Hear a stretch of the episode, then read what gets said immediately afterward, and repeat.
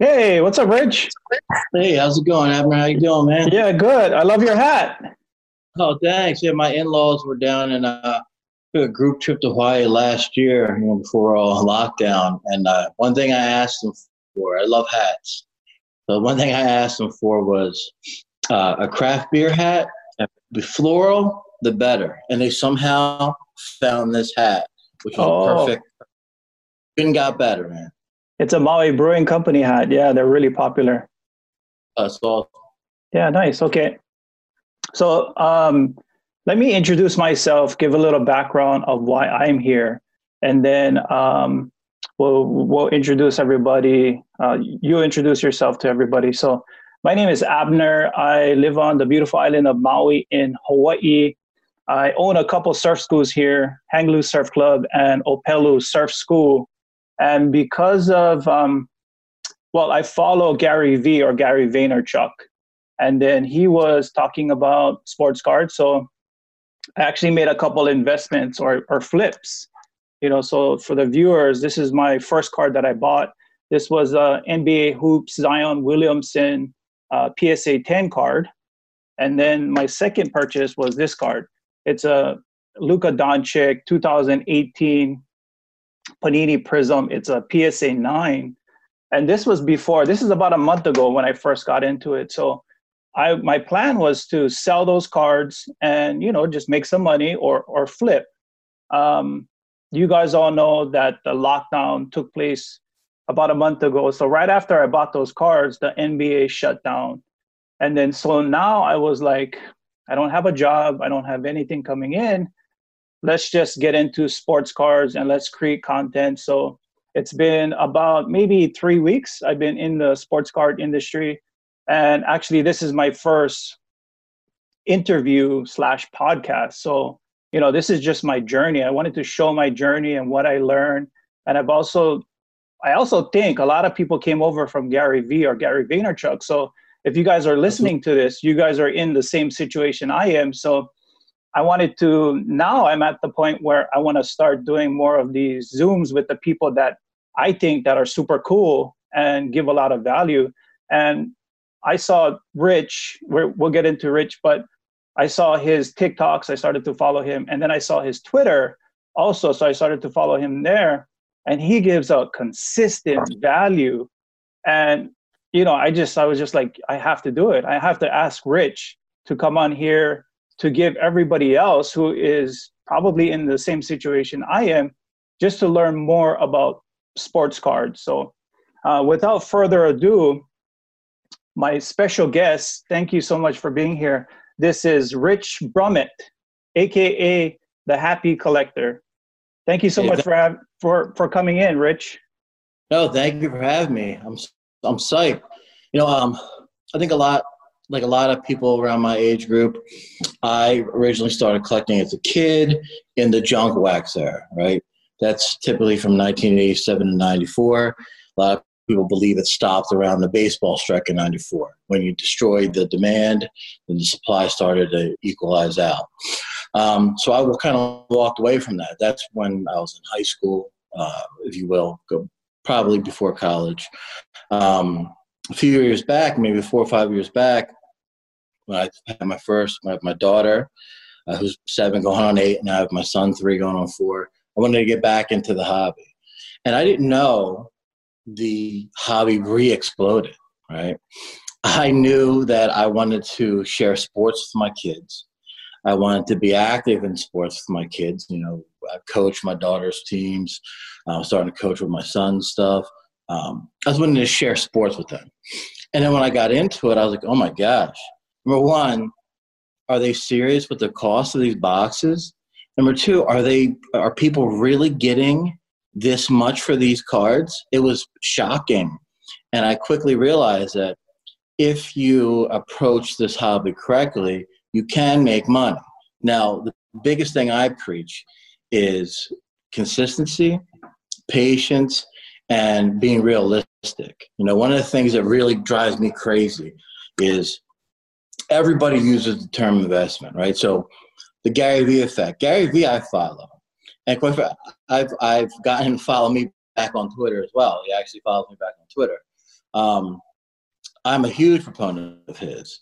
And when he came in, he started talking about investing. But the guys he was talking about were really investment type of guys, like the Greek freak Giannis.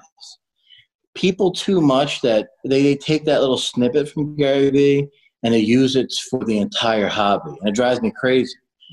Giannis was a special case. In 2013, his rookie year, he averaged what like 6.8 points a game. You could have got his cards for like a his base cards for a dollar. His auto cards for like 10, 20, 30 dollars. Now you have to sell your car to get some of his cards. You know, that's the exception, not the norm though. And that's kind of one of the things that I try to pre- preach, I guess, if you will. Nice. Yes. Cool. Yeah. I, I'm finding out the same thing too, you know, just getting into this.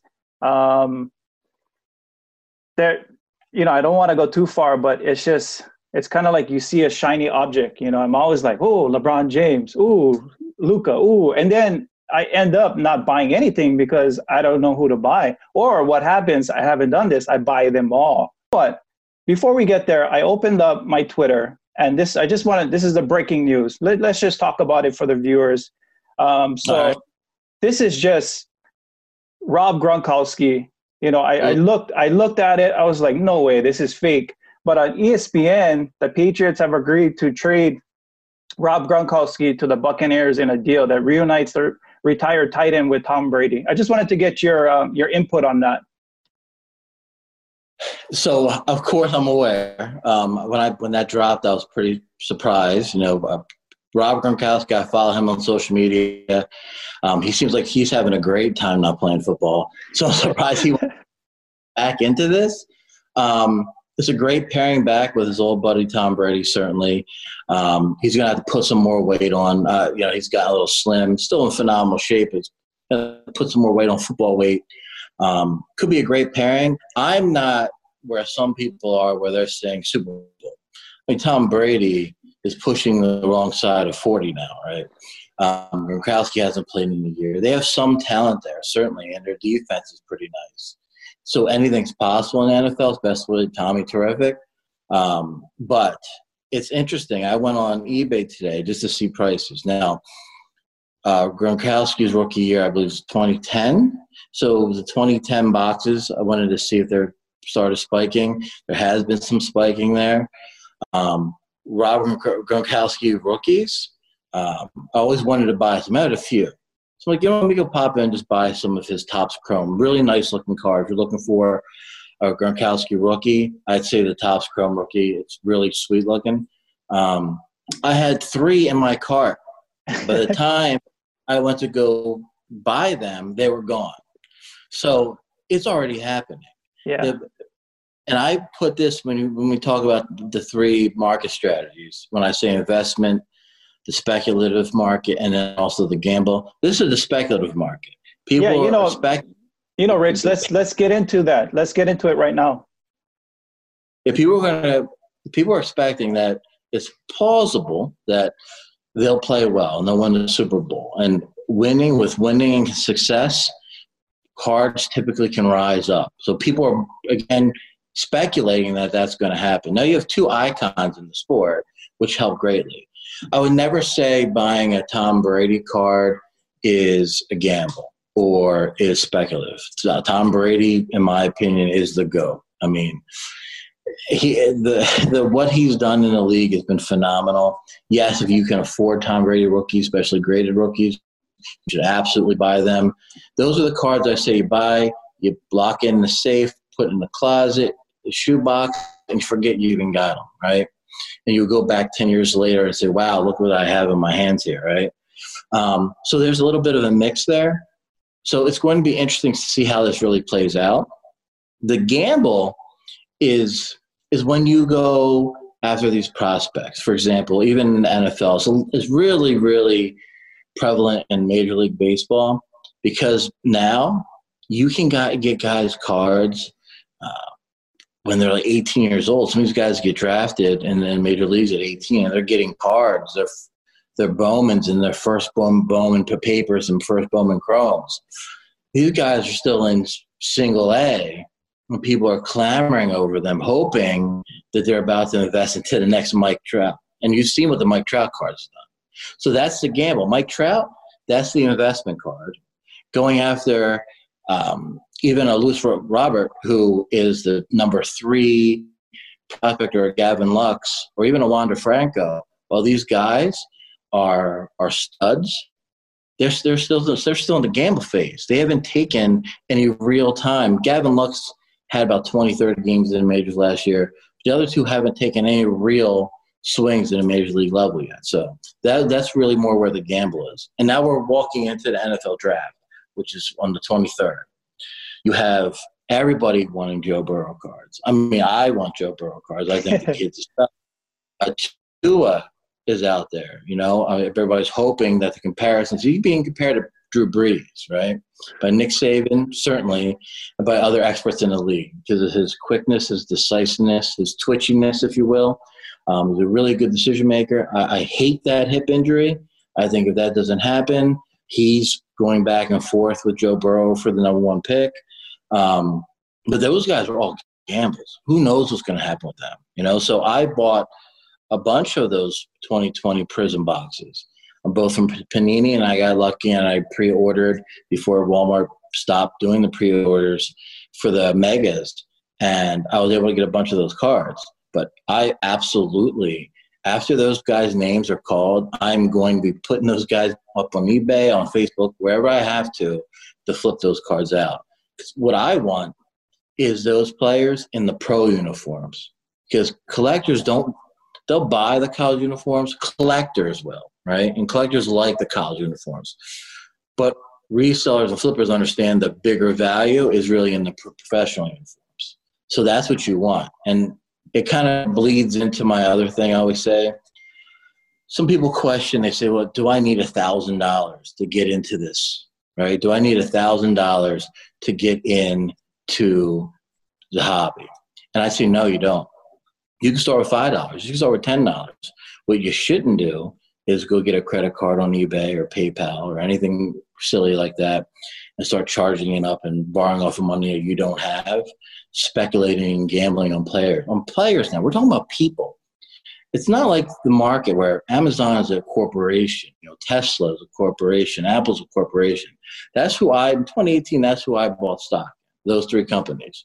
I also bought a lot of quote unquote stock and a lot of prospects, right? That we'll never hear from ever again, right? They're people. Anything can happen. They might just not want to play again. You know, they might be like, you know what? I'm, I'm I've gotten two concussions. I don't want to risk a third one. I'm out. You, there's the things that you can't you can't plan for, and that's why I, I I hate to say the word investment unless we're talking about iconic players. Got it. Yeah. Uh, you know, like Tom Brady is would be an investment. Mike Trout would be an investment. Um, Michael Jordan. Uh, I can see. You know, I'm learning what what you're trying to talk about. Even LeBron James would be an investment too. At this point, I feel like. Yeah. Absolutely. So, yeah, and then um, gambling. You know, would be these guys still, Luka and and Zion. Uh, from the from what you said, I can see they haven't. There's so much hype around Zion. There's so much what if something happens to him then those cards go to zero? So i i, I know what you're you're talking about there. So i mean zion is his strength is also his weakness. He's a big body guy and he gets in there forces his way in. I mean i love kid. I mean he's he's phenomenal. He's got a huge ceiling but those things that make him great can also eventually tear his body down and shorten his career. And that's the x factor. You have no idea he can be great for five years, but if he gets hurt, knock on wood, he doesn't get hurt. I would never wish that on any player. If he gets hurt, those cards, what are you going to do with those cards now? Have you spent hundred thousand dollars or eighty thousand dollars? Are you crazy? That's a part. It. How much higher? How much higher could those cards possibly get? You know, if you're getting that, if you're pulling and ripping, as they call it, right in the hobby, as one of those big time Zions and you sell it for 25000 great. But I never fully understand the guy who buys it for 25000 That guy has a lot of guts. That's the guy who I admire and I have a lot of respect for, but I'm also fearful for. Hopefully, he didn't borrow $25,000. He's just a wealthy guy that can afford to do it. Yeah. You know, so I think that's that's good if somebody is listening to this or or watching this, it's a gamble, guys. You are buying Zion's card and he hasn't proved anything like the the investments like Tom Brady has won how many championships, Michael Jordan, LeBron, you know, uh, they've won so many championships, they've had so much records uh, and stats to look at, they'll always be relevant as opposed to Zion. You're making a gamble. Um, so just, you know, like even for me, just starting out, maybe Rich can touch up on this. I can see it. I would sell Zion's card and invest in somebody else. That's that's my strategy now. Talking to Rich and going forward, I want to sell these Zion cards as soon as possible. That's just my strategy. But you know, just hopefully you're learning from what Rich is saying about a gamble and investment. And you know, with and even with like, for example, your real financial portfolio, right? You shouldn't have everything in high risk items, and I'm certainly no financial expert, but you shouldn't also have everything in safe items. You know, age goes into it, of course, as well. The same thing goes with sports cars and the sports cars market. You should gamble. You should speculate. I mean, look at what's happening to the, I would say, non special, if you will, Michael Jordan cards. I was speaking with another uh, collector over the last couple of days, and he had a Jordan card, I think 96 Topps Chrome, or I forget exactly which one, 96 and 98, somewhere in there. Um, in January, the card was selling for about $240. He asked me, he goes, Oh man, I'm really worried. I bought it for 660 You think I got scammed? I quickly tell, no, not only did you not get scammed, but the last sell was 770 So he goes, What should I do? I said, What are you? Are you a collector? Or are you a reseller slash flipper? If you're a collector, I might want to keep that car. It was a nice looking car. But if you're a flipper and reseller, you might want to cut your losses to say, I want to go make $100, $200 right now and then use that money for something else, right? No, there's no right or wrong answer. It's what you're comfortable with. And, and that's what drives me crazy is these people talk in certainties I'm not going to tell you. I have Zions that I'm holding. I mean, you said you're going to sell some, and I understand why.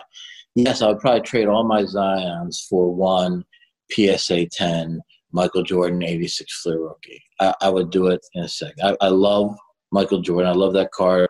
Those prices are going up. He's an icon, and I know his prices are set. That card is what it is. It's only going to go up unless the entire market bottoms out, right? Zion is just such a it's such a gamble. You could either one day uh, help pay for your college education, or one day be like, "Wow, I have a really expensive piece of carpet." yeah, definitely. Uh, that leads into one of my questions from uh, one of my friends, I guess you can call. I, I asked a question. I was coming on here, and his name is Andrew. Let's just get to his question first. I think you kind of answered it already, but he said, is buying bulk and having all the rookies or just focus, focusing on Zion, even though he is super expensive, uh, a good investment. So, should you invest in all the other rookies in bulk, cheaper, or or just buy one Zion? I think that's the question. What do you think, Rich? I mean, all the rookies. I, I did see that question that had popped up, and it's such a broad question. Yeah. Certainly, buy all the rookies. That's basically like going out and buying every single stock and, and hoping it pans out, right? Or trying to buy 10,000 lottery tickets just to hope you get better odds to win. I'd focus on the guys that you want to target, like the Zions, the Jazz. For me, example, I, I love Coby White. I love his game, love the market he's in. He's in Chicago market who is desperately, they want another superstar there. I know the glory market in there, but that, but that ultra superstar, I think Coby could be that. Um, so those are guys that I'm targeting. I'm certainly not casting a giant net and trying to buy everything up. Now, yes, you could get lucky and buy um, lower tier rookie because these guys are so young, right? These NBA guys are so young when they get in the league uh, and we judged him at 19, like oh, like a Markelle Fultz, right? Like he, he struggled. I mean, I'm I'm a Sixers fan. I'm, I'm, I'm in the Philadelphia area, I'm like, what's wrong with this guy? And I'd watch his shot and like, this shot is crazy. And then there started being rumors that he got in a motorcycle accident. Maybe that's how he hurt his shoulder. All this craziness happens. And he finally gets traded out. And once he's in a new environment, he had a solid year until the, you know, obviously the season ended with a tr- upward trajectory. Now, I had a card of his that I pulled. It was a one of 25 um, uh, contenders auto, and I sold it and I almost sold it out of sheer spite because I was mad at him yeah. that he fit. I love, but now I'm like, oh, that was stupid. I should have just waited. I should have waited uh, one more year just to see what happened because I probably got the same price a year later than I did then. You know. Yeah, yeah. We're here on the lockdown. There's no NBA games going on or even who, who knows if the NFL is is going to go on. I haven't really done watch any games. I'm a Le- LeBron and Lakers fan, so I, I only watch their teams. You know, now that we're all in this situation, we're all home. What kind of research can I be doing to look for a card to invest, or is is there anything? You know, like I basically I'm here sitting. I'm always looking and searching. That's a cool card. That's a cool card, but not having really direction, what would you suggest the kind of research that I can be doing? I think I think that's a that's a great question because right now people do have some extra time on their hands. They should be doing that research, especially if you're not familiar with the sport. And I see a lot of people, like you say, are bleeding over from the B side, and they know sneakers or they know general resale and, and flipping in that way. You know, they can go to a garage sale and make two hundred dollars in a in one visit, right, on one Saturday afternoon, by selling plush animals and toys and so forth, right? And they're jumping into this market because they follow Gary Vee, and Gary Vee's now heavily invested in it and pushing it. Um, what Gary Vee knows, what they don't understand is he's done his research. He's yeah. not just throwing the wind. He's done a ton of research. He knows sports. He may be the owner of the Jets one day. I mean, he wants to own the Jets one day, right? Um, all these guys who do well, they do their research. I follow this guy on Twitter. Uh, he handles that Watch the Breaks. His name's Ivan from he's from California. He he'll throw out great tips on prospects. Now he's not always right, but he's been right enough that has made me money. Right? I, found communities. I found people willing to share their information and knowledge and to point me in the right direction. You know, for example, for baseball, the MI, MILB pipeline where they where they rank all the prospects. I, I look into that. I read it, and then I'll go into YouTube. I'll see if I can see some of the players' highlights because you're not going to get you're not going to see them live anyway. Even if we weren't on lockdown, I'm no major league scout, but I I have an opinion. That's all we do is have an opinion, and I I pair that with with other professionals in in the sports arena and see what the scouting reports are. And when people are are consensually saying, "Hey, this guy's going to be a hit. This guy's going to be a hit," I mean, a lot of times they are. I mean, there are busts. You know, everybody thinks of the Ryan Leafs and you know of the world and the Johnny Manziels of the world. But those guys probably were stretches and overhyped to begin with, right? The real guys, like you know, take Ryan Leafs here, the Peyton Manning. There was no, there's nobody that doubted he could play. You know, every expert said this guy is be a superstar. You know, so I would I would find the right resources. I'd I'd listen to the sports experts to see what they have to say. I'd read articles from legitimate sites. Um, and I'm not knocking people in the hobby or sports card market. I mean, I fall into that category too. Again, I'm just giving you my opinion, and I make sure I don't ever speak in terms of certainty because I don't want to lead people down the wrong path. I'm just telling you what I'm going to do. If you want to come follow suit, make money with me or lose money with me, that's your choice, right? but I stay I stay away from people who absolutely know this is going to happen, or absolutely know this is going to happen. You know, um, because most times then you click on their link and go onto their site, and all of a sudden it's give me two thousand dollars, and I'll tell you the rest of the story. I'm not paying anybody two thousand dollars for any information that I can go get for free if I do a little hard work. This is not easy. And that's the biggest thing people have to understand. Use your time now, use it wisely, do your research. If you don't know about uh, baseball, either don't get into baseball cards or do a ton of research on baseball before you start buying cards. Same with any of the sports.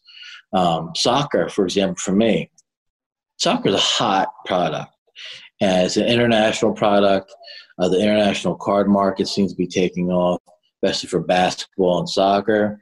Um, there are a lot of players that I don't know about. I know about the key players, but there are other long plays that I don't know about. So if I'm really going to seriously get into it, I started watching video. I started reading articles from soccer experts that tell me this prospect is good and this is why, rankings. And I compare all the information together. At the end of the day, I have to choose who I'm going to listen to.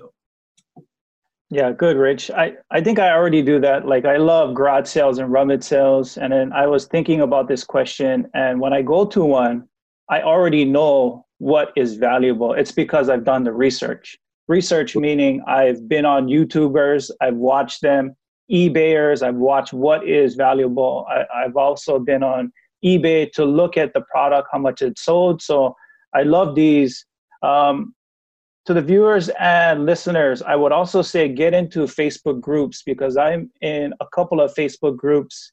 Those are really good places. I learn a lot from those. You know, I read, you see the posts, you see what's coming up. Those are really good too. And like Rich, I follow Rich on TikTok. You know, there's other people that also do what uh, Rich does is put out value. You know, just go with people that you like. I've learned. I, I like Rich's style. There's a couple other people you know so um, do your research and and just go from there yeah so let's get into the next question my next question is um, you answered my first question my first question was what can i do if i don't have a lot of money you kind of said that already uh, so my third question would be can you talk about because i like i like the idea of buying a vintage shirt for 50 cents and selling it for 100 that's the kind of stuff that i do. You know also video games that a grandma is selling his um, grandson's video game set and i come in and buy it for 10 bucks and each game is worth 100 bucks kind of deal. So talk about i think for me what i'm what what i am going towards is looking at raw cards and getting them graded to be a PS, psa 10 can you talk about raw cards and and getting them graded it's a tricky it's a tricky thing. So right now, obviously PSA PSA is uh, there's PSA, BGS, and SGC. Those are the only ones that I would ever send the card to. Uh, from a general resale value, most people will tell you PSA sells the best, um, comparatively speaking, right? Because it seems that most people are introduced to grading via PSA. Um, the best thing to do when you're trying to grade cards is you need to go on their websites and you need to really follow their directions. There's a ton of directions. There's a certain way you need to send those cards in. You can't. They don't want them in top loaders and so forth. They want soft loaders. You need to follow their directions. And if you have questions, and I guarantee you, the first time you will, you will have questions. Call them. That's what I did. I, I contacted PSA directly and obviously before all this, and they answered the phone super quickly, um, and gave me a ton of great information and guidance. And it's okay. This is how our pricing structure works. Um, this is you're going to pay X for this type of card up to this value. Over this value, the it's an assumed value, right? You're you're making an assumption on the value of the card, and that's how the pricing is usually tiered. Um, if you're wrong, they'll tell you you're wrong, and you have to give them some more money to get the card back, right? But also, as you said, the the Facebook groups and Discord groups that are out there. There are people who do bulk submissions, and when you submit in bulk to say a PSA, you might you might change a price point from ten to fifteen dollars down to eight dollars. So that's a way to control your costs as well. Um, but I think, generally speaking, when you have a card graded, especially in today's market, it's very important for resale, and I'll tell you why. Most transactions now are done what through what through online sales, right? There's there's certainly card sales still, where card shows still where you can go and you can pick up a card and look at it and examine it and inspect it. But most times you can't do that. I buy the majority of my stuff through eBay simply because there's not a ton of LCSs, there's local card shops left Um, and there's not a ton of card shows that are consistent enough for my buying nature. Um, so what I do when I buy a graded card, I don't have to guess. I don't have to buy one of those little measurers that I can put on there to see if it's centered right. I don't have to ask other people, which always drives me crazy. People post a picture online, say, "Hey, can someone tell me if will this get a 10? And that way people answer me, "Yeah, I think that looks like a 10." Are, are you are you crazy? uh, especially on these prizm type cards, these shiny cards. If there's a little blemish, I mean, you can be nicked for surface issues right there. So there goes your 10, right? Um, so grading is grading is tricky. I know everybody likes talking grading, but grading is tricky. I think the best thing to do there, as with the other everything else, is do your research and you have direct links into those companies. Call them up. I've done it. I've talked to SGC as well, um, uh, mainly through social media. They're incredibly responsive, and you know I was introduced to that company actually through Gary Vee because I know Gary Vee loves SGC. Um, and I have to tell you, I love how the, I love the look of how they grade. Um, I think maybe long term they might have some additional value, but right now, if you're going to get anything graded, I'd say I would recommend PSA over everything else, unless you have an absolutely pristine, perfect card that you're going to get tens across the board for then you absolutely should send to BGS, which is Beckett Grade Carding Services, because if you can pull what they call a BGS 10 black label, that that jumps the price tremendously. It's basically saying this card, there is absolutely nothing wrong with this card. Because in the collecting world, everybody really does feel that BGS grades harder than PSA. Yeah, nice, Rich. I've learned that also too. I've looked at different Facebooks and the black label is probably the top tier. It goes black label, tens across the boards. And then I think it goes PSA 10, and then uh, slightly below because of the new market. I think what it is, they're almost the same uh, 9.5 BGS and then the PSA 10, but it goes black label, PSA 10, and then it goes 9.5 BGS, and then so forth. You know everybody has their difference. Coming from a new sports uh, card person that's just what i see. I could be wrong or i could be right but um, i mean in general in general i agree with you. I mean the bgs 10 certainly would i would think would be over the ps the, because there's different levels of bgs 10 there's the, the 10 pristine the 10 gem so that you can still get a 10 if one of those four categories is at a 9.5 and everything else is a 10, you can still pull a 10, but you're just not pulling a black label 10. Uh, yeah, so it probably goes black label 10, and then the BGS 10, and then PSA 10, and then the 9.5. Yeah, that's good to know. Um, that was all my questions. You know, I just I have a lot of questions. I just want to do all of my. I'll do my own research. You know, I, I hate it when somebody asks me for for surfing tips when you could just go and find it yourself. You know, people just want to call me and get the answer from me. But um, I don't know. Do you have anything else that you wanted to to share with the the new sports people out there? Well, I mean, I, uh, you know, this being your first podcast, um, I'd be interested in a little bit about you. So when when you entered the market, I saw the first couple cards you said you bought, which I would have bought too. I mean, those cards are great. I own the same cards. What are, what what are your targets right now? What are you what are your goals right now? Are there any players that you're looking at right now? and any sports in particular? I love to watch football because I play fantasy football, so I enjoy that. And then I also played football too before. Um, I like basketball, um, but I only like LeBron. So like I only like to watch. I've watched him uh, throughout his years, but I've found if I'm wrong, then I'm wrong. But I've done some research, and people say you should invest in basketball. Don't invest into football. If you do football, only invest into quarterbacks. Maybe you can quote on that, uh, talk about on that. Don't invest in any of the running backs, the wide receivers. And I thought to myself, why is that? Number one, this is my own assessment. It's because of the helmet. Their marketing is not that good because you can't see their faces for football.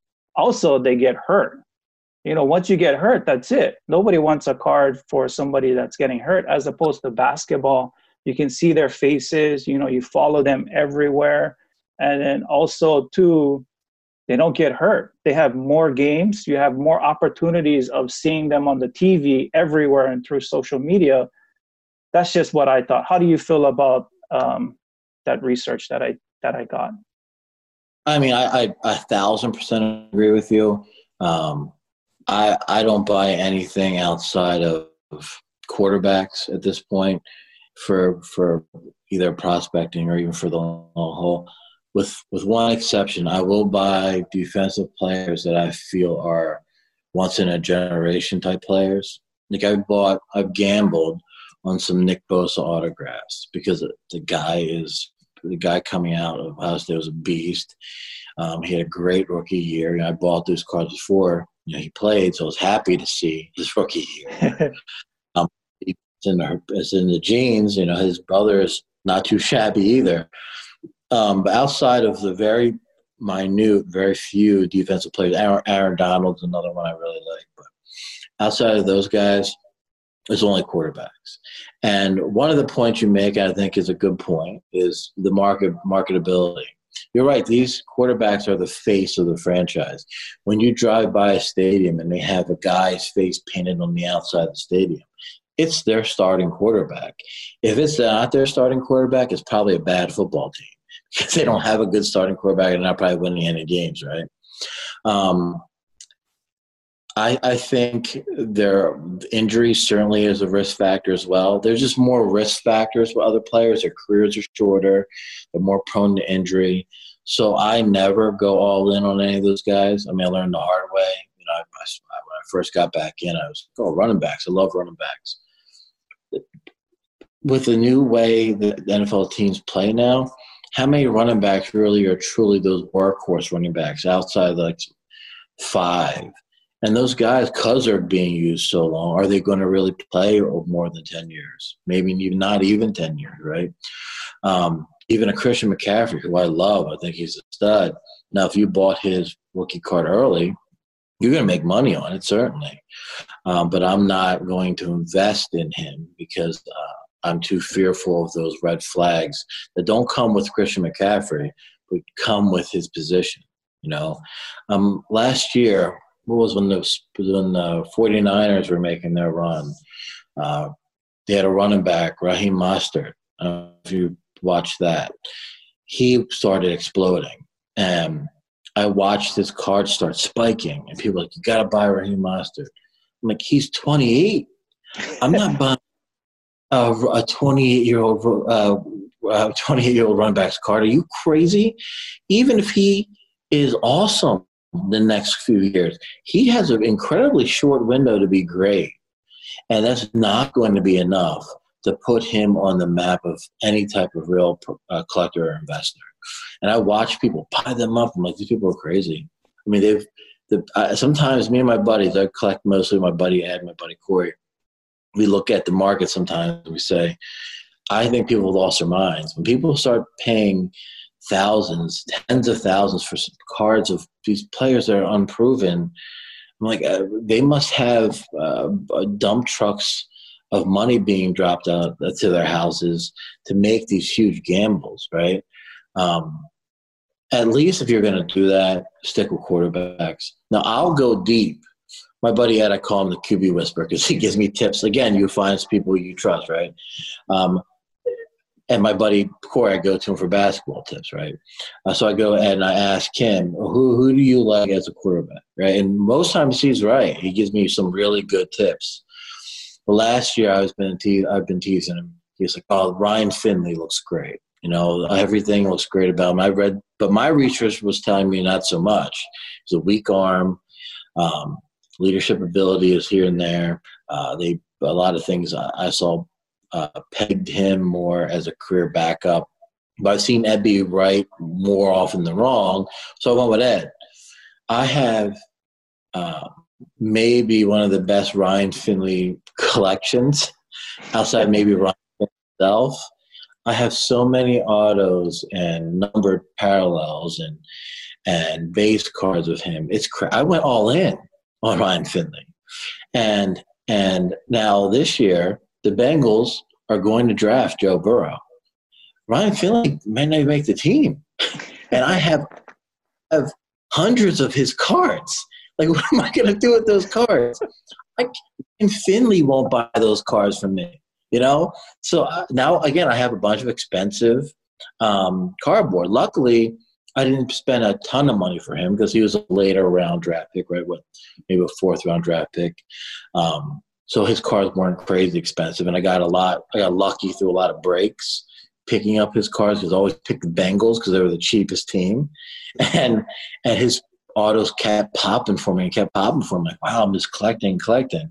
But now again, I just got a bunch of fancy cards. I'm not fully giving up on him because again, he's still young.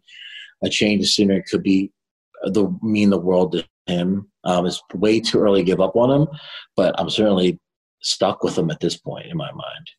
Yeah, thank you for the the football. Um, how about basketball? So I've been doing some research. You know what I've been doing is looking at Michael Jordan and LeBron, and I've also seen this somewhere else. People, it's it goes back to the mark, marketing part about basketball players. It is the people that handle the ball the most. You know, like in in your uh, experience, who, what type of person should I be should I be investing in? I heard don't invest in big guys because they hardly get the ball don't invest in people or collect people or flip people like big men because they don't get the ball that much. Invest in people that will handle the ball because they're always in the spotlight. Uh, but also, there was another factor. You want people that score, people that handle the ball. Um, so, which is Giannis or Giannis. He scores a lot. He has that marketability, but he he can also dribble the ball down, even though he's a bigger player like LeBron, he dribbles the ball down, he's also a scorer. So what type of people should we be kind of looking at or or like the height wise, you know, like I've noticed that Michael Jordan was six six. I also noticed that LeBron is six eight. Giannis is like, I don't know, six nine. A person that I really love, it's good that you're from Philadelphia, was Allen Iverson. I love Allen Iverson. I grew up in his time. He played he played at the he played at the the tournament that we have here in Maui. I, me and my dad actually went to go watch him before he went to the NBA the next year. So, right. like looking at players like that, he's not going to be a star in investment. Like Allen Iverson is one of the best players, but he's not Michael Jordan or LeBron. You know, I feel like he's he's a lower tier type of person. Um, but how do you feel about that type of like who do we look for in basketball height and, and everything. It's funny because I don't, I don't, I don't think about it in terms of height. I think about it in terms. I, I think when you're saying who's going to have the ball, who's going to be the most marketable. Um, I don't necessarily stay away from all big men, but in general, um, I'm not a lot of centers I'm targeting. Right, most of them are small forwards, point guards. I like shoot, shooting guards. Is, you know, in Jordan's time, that was the the premier position. Everybody wanted the shooting guard, right, because of Jordan. You had Drexler and all, all those other peers at that time, too. Now it's more point guards. Um, it's more small forwards, power forwards. You know, some big men here and there. Like the Giannis is, again, the reason I call him the Greek freak, he's not normal. He probably could play any position on the court. So could LeBron. LeBron could literally play any position on the court. He's right? like the point guard now. Yeah. I mean, but he's that because they need him to be that. He can be anything they need him to be. Those guys are in a rare They, no one is like them. No one will be like them, right? Um, but if you're talking in generalities, I mean, let's for a second, let's pause. Somebody on Iverson, right? Um, you say he's in a different tier. He didn't make it. That's partly out. Number one, it's partly Allen Iverson, right? He had a bad attitude. Um, he he his commitment from a practice standpoint to the game standpoint, and I know at that level the the importance of practice starts to go down. But if you look at the guys like Jordan, Jordan even when he was Michael Jordan was still spending hours in the gym just shooting free throws. He wasn't out at the clubs. He wasn't out partying. He was not just hanging out. He was shooting. Now he did a lot of that other stuff. You know, I mean, some of the stories about Michael Jordan and his gambling and all that kind of other stuff. Uh, but he did the he did the work in the gym first, and then he went out and did uh, the, the other things. Right? Allen Iverson had his attitude. He had the fact that he was a point guard, but only in name only. Right? He he was not a great passer. He wasn't the greatest leader. I mean, he took the, the team to the finals one year against the Lakers. We know we all know what happened there. Um, at the end of the day, his size, to your point, is what ended his career. He played in the tail end of the Jordan era, and the Jordan era was when basketball was very physical. Now, people, especially with the Last Dance um, documentary, I see people saying, "Oh, LeBron would have dominated back then," and so forth, just looking at his size. The type of basketball they played when Michael Jordan played, LeBron would have hated. LeBron doesn't like to get hit. Besides being an amazing basketball player, he's an amazing actor. Not in terms of the movies he's done, but the times you touch him and he's flopping all over the place, right? Um, he would have hated that style of basketball. I'm not saying he's a punk. You know, he could throw me with one arm through a through a through a wall, but he that's not his game, right? So to say that he could have dominated back then, I think, is taking a bit of a leap and stretch. Jordan, on the other hand, uh, would have dominated now, would have dominated 10 years from now. I mean, he's a different breed, right? So sometimes, and again, that goes back to we're investing gambling, speculating on human beings. And there's a lot of factors that go into that. You and I, just look at us. Today we're having a great conversation, great talk. As soon as we get off, something could happen. We could be miserable about something, you know, um, or we could be ecstatic about some things. Can happen so quickly because we're human beings, we're people. Athletes are no different. They just have a lot more things that they have to manage to keep their body and their mind on the correct trajectory. So when it comes to basketball, I actually also look at the person themselves, look at any character red flags. And I do that across all sports. If there's character red flags, I look at that. There's injury red flags, I look at. That's my biggest hangup with Tua in football right now. I hate that injury. I hate it. I hate it. It scares me. You know, um, Kevin Durant, um, I recently pulled a redemption card for Kevin Durant, auto redemption card. And uh, two years ago, I'd be like, oh my gosh, Kevin Durant, auto, redemption card. Tearing your Achilles heel for an uh, NBA player is, is bad. I mean, it's really, look what happened to Kobe's career after he did that, right? I mean, he was never the same. And he was the ultimate competitor, and he still was never the same. So I have real fears about how he'll come back from that. So now I'm hesitant. Do I sell that card? And that again goes because of the red flag of the injury. So for me, it's less about height, it's less about weight, unless they're incredibly short or incredibly overweight or anything like that. Um, it's more about playing those key positions where, like you're saying, they're getting the ball, that they can become the franchise. And quite frankly, what market they're in. If you look from an offensive standpoint, and um, you can fact check me later, right? Trae Young and Luka Doncic, their their actual stats are very close, especially this past year from an offensive standpoint. But Luka is a much more complete player on both sides of the ball. Trae is he has defensive holes that his other teammates then have to pick up, right? So that's a huge factor. Secondarily, Atlanta Hawks versus Dallas. Dallas is a much bigger basketball market at this point, and you're seeing the difference. And uh, when you look at the factors, on paper, they look like the same type of player if you look at just the numbers and the positions and so forth. But when you add in the other factors of market, uh, and then that goes into the marketability, like you're saying, I mean, they seem to outweigh everything else. Yeah. What, you know, Rich, what is the bigger markets? When I hear that, what is, I know it's LA and I know it's New York, uh, also Dallas. Yes, I know. But what is a what is considered to be the bigger market, and what is a lower market, which is Atlanta? I, I could figure this out, but I just wanted to ask you right now. You know, like what is a what is the best markets to be in, uh, which is LA and New York? I would think. I would a thousand percent agree with you. That's why you see the NFL constantly trying to put teams in LA.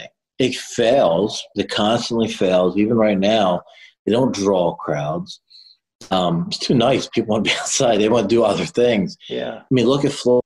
Any of the Florida teams, they can't pay people to go to those games. Even when the teams are really good, they can't pay people to go to those teams, go to those games.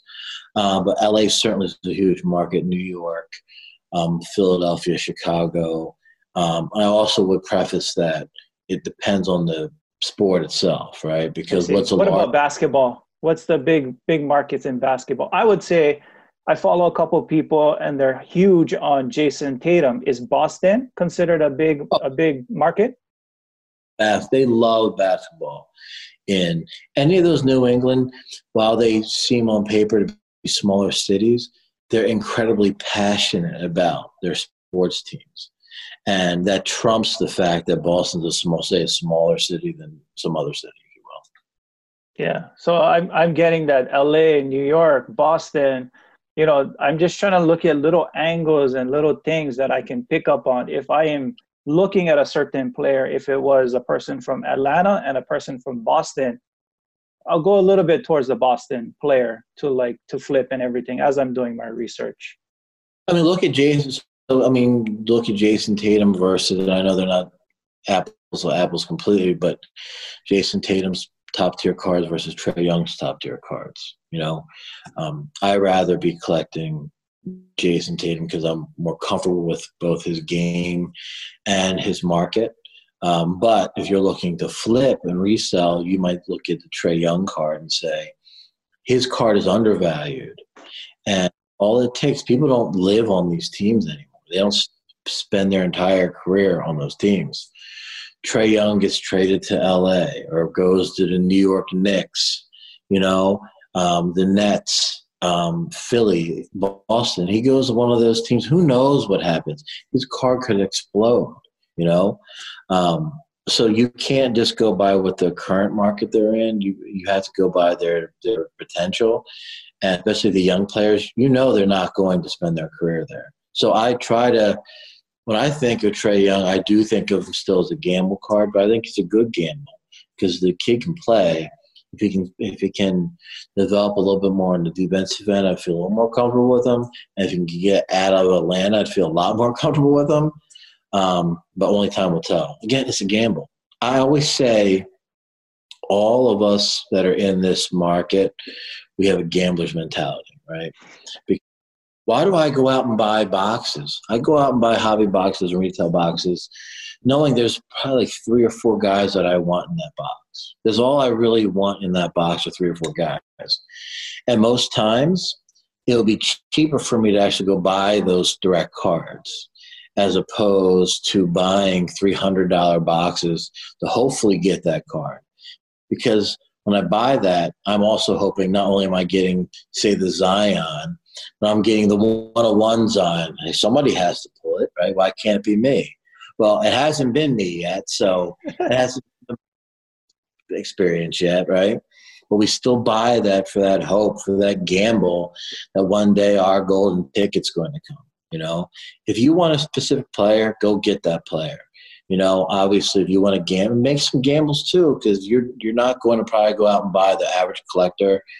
He's not going to spend twenty five thousand dollars on that top tier Zion card. So yeah, of course, buy some boxes and see if you can pull it but don't put all your money into that. Go out and buy the actual singles. That's the best thing and best strategy for you. Yeah, I just wanted to put this on record. I actually, um, where we are, we don't have any. What is it called? Um, card shops, like you said. What is it called? LCSs. We don't have any here. Yeah, okay. we don't have any here. So, and also with the NBA being so popular, we have one Walmart and one Target on the island. Those are okay. gone. We all I got into the Facebook group. They're like, don't go to Walmart because the worker there, he's a collector and he buys all the basketball cards. So what I did was I went into these group breaks. I got so addicted. I must have done I did only like two, but I found out, yeah, I found out really quick that it's just gambling. And I look at the money that I spent on doing the group breaks, and my my rookie strategy was to uh, really quick. My rookie strategy was to I like LeBron. I couldn't afford LeBron, so I actually bought the players on his team for really cheap, hoping that when they win the championship, those cards will go slightly up. Then I would sell the cards. So I bought a JaVale McGee auto. I bought different parallels of Rondo, Rajon Rondo. I bought Anthony Davis. You know, that was my theory, but I heard that theory is not right. People were telling me just buy the stars, just buy a cheaper LeBron, you know, if you're going to do something like that. So, well, you can buy the cheaper. That's what I like to call that flipping up. You buy the cheaper cards. For example, I had, I bought uh, uh, like three PSA 10 Ja Morants. I was at a card show and the guy who was selling them, he had sent a ton of them in to PSA to get graded, and a bunch of them came back as PSA 10s or 9s. I bought all his PSA 10s, and I just missed his Zion. He had a few Zions. A guy beat me by a minute and bought them. Bought them too. He was selling for twenty dollars a piece. Oh my like, god! NBA hoops card, and I was like, I know. Well, this is like a two, three dollar card, this is still a PSA 10, and this is 20 bucks. I, right in front of him, I went right on eBay, and this is a point I'd like to make too. Went right on eBay, and I saw the cars were selling. The last sale was the sales were going between 100 and 150 dollars. I said, "This guy, I don't know, I don't know why he was selling them for twenty dollars, but I bought them. I bought. I would have bought every single. If he had a hundred of them, I would have bought a hundred of them. I sold them incredibly quickly.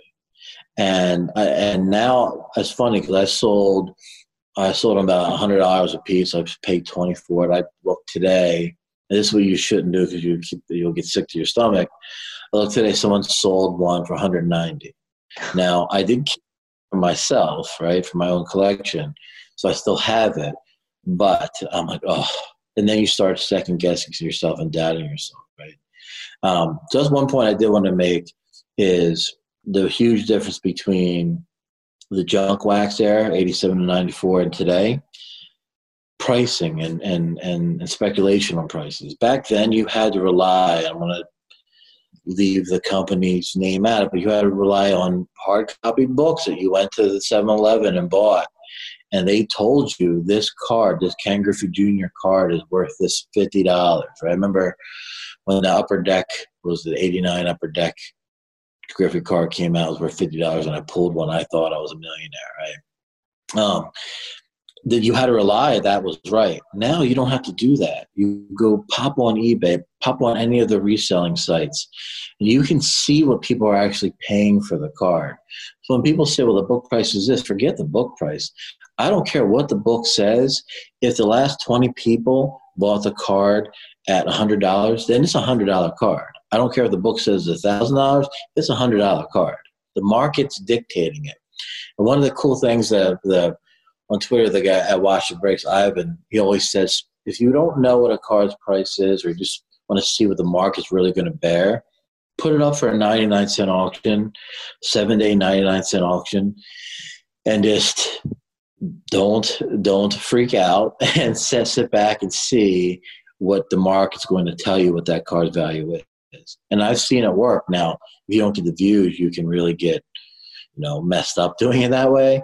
But at the end of the day, the market is going to dictate the price. And we have it literally at the tip of our fingers. Instantaneously, we can tell what a card is worth because of sites like eBay going into the filters, filtering for completed and sold.